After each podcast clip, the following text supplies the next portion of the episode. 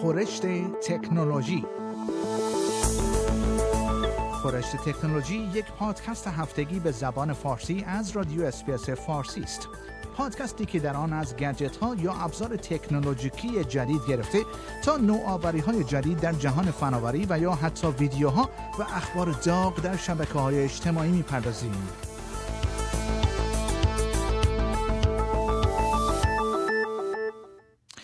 نخستین خبر خورشت تکنولوژی این هفته رو با خبر مربوط به خشم کاربران از پیمان صلح گوگل و اعمال تغییرات در جستجوگر تصاویر آغاز خواهیم کرد. گوگل ذخیره کردن عکس‌ها توسط افراد آن هم از طریق ویژگی جستجوی عکس برای موتورهای جستجوگر خود را دشوارتر از گذشته کرده است.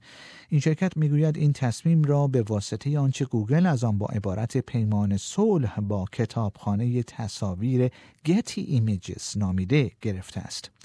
در سال دو هزار و هفده گتی ایمیجز از گوگل به کمیسیون اروپا شکایت کرد و این شرکت را به انجام اعمالی که ناقض رقابت سالم است متهم کرد.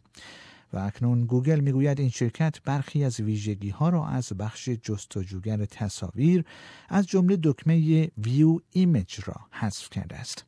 در همین حال گتی ایمیجز نیز تصمیم گوگل را نقطه عطفی مهم خوانده، اما میگوید این اقدام گامی به عقب است.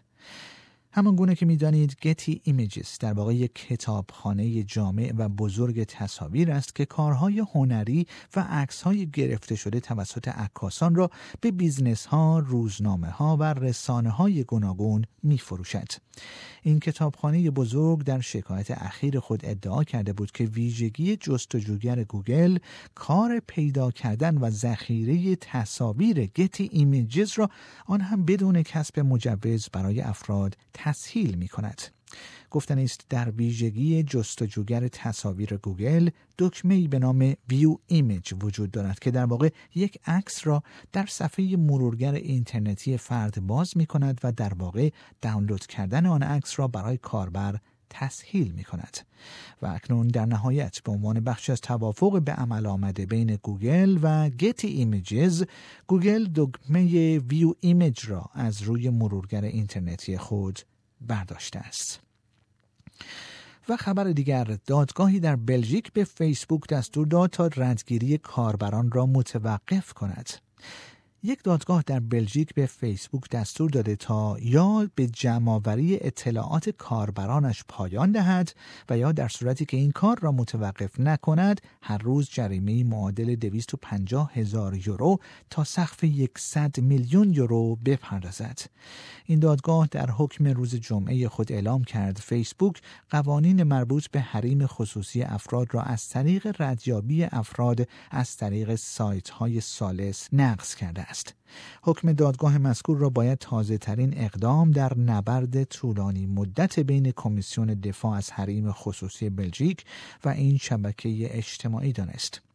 دادگاه مذکور در حکم خود اعلام کرده است فیسبوک به صورتی ناکافی اطلاعاتی را در خصوص جمع‌آوری اطلاعات ما و اینکه چه نوع اطلاعاتی را جمع‌آوری می‌کند و با این اطلاعات چه کار می‌کند و برای چه مدت این اطلاعات را ذخیره می‌کند منتشر می‌کند. این شرکت همچنین رضایت ما را در خصوص جمع‌آوری و ذخیره این اطلاعات کسب نمی‌کند.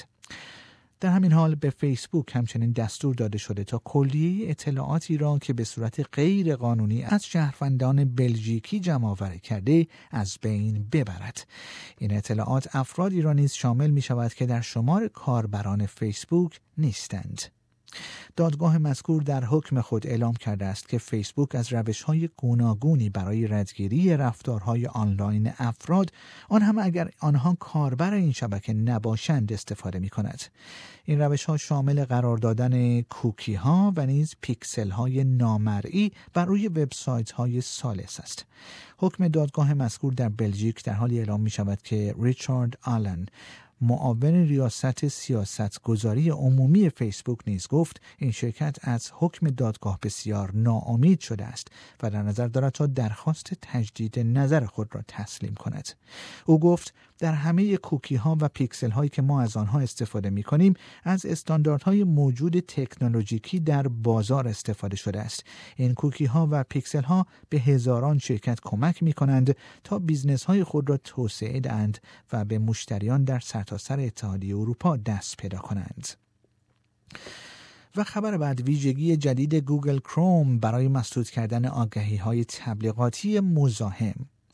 گوگل به تازگی اعلام کرده مرورگر اینترنتی گوگل کروم این شرکت به ویژگی جدیدی به منظور مسدود کردن آگهی‌های تبلیغاتی که این شرکت از آنها با عبارت آزاردهنده و فضول نام برده مجهز شده است.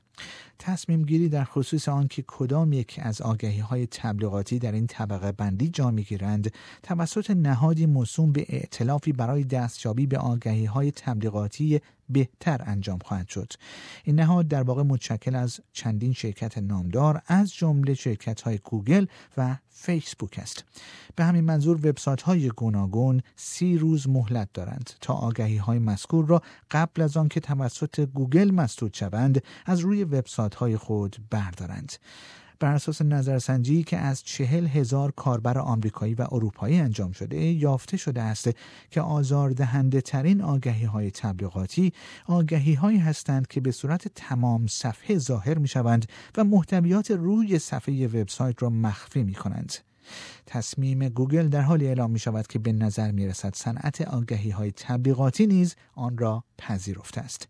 خانم امیلی تان، ادیتور روزنامه کمپین، به بی بی سی گفته است نخست بسیاری از مردم نگران بودند که این ویژگی ممکن است بر روی همه آگهی ها تأثیر بگذارد، اما اکنون همه تصویری واضح‌تر از آنچه قرار است رخ بدهد در ذهن دارند. این پادکست رادیو اس بی اس بود. برای کسب اطلاعات بیشتر از وبسایت اس بی اس دات کام دات یو اسلش پرژین دیدن کرده و یا اپ اس بی اس رادیو را دانلود کنید.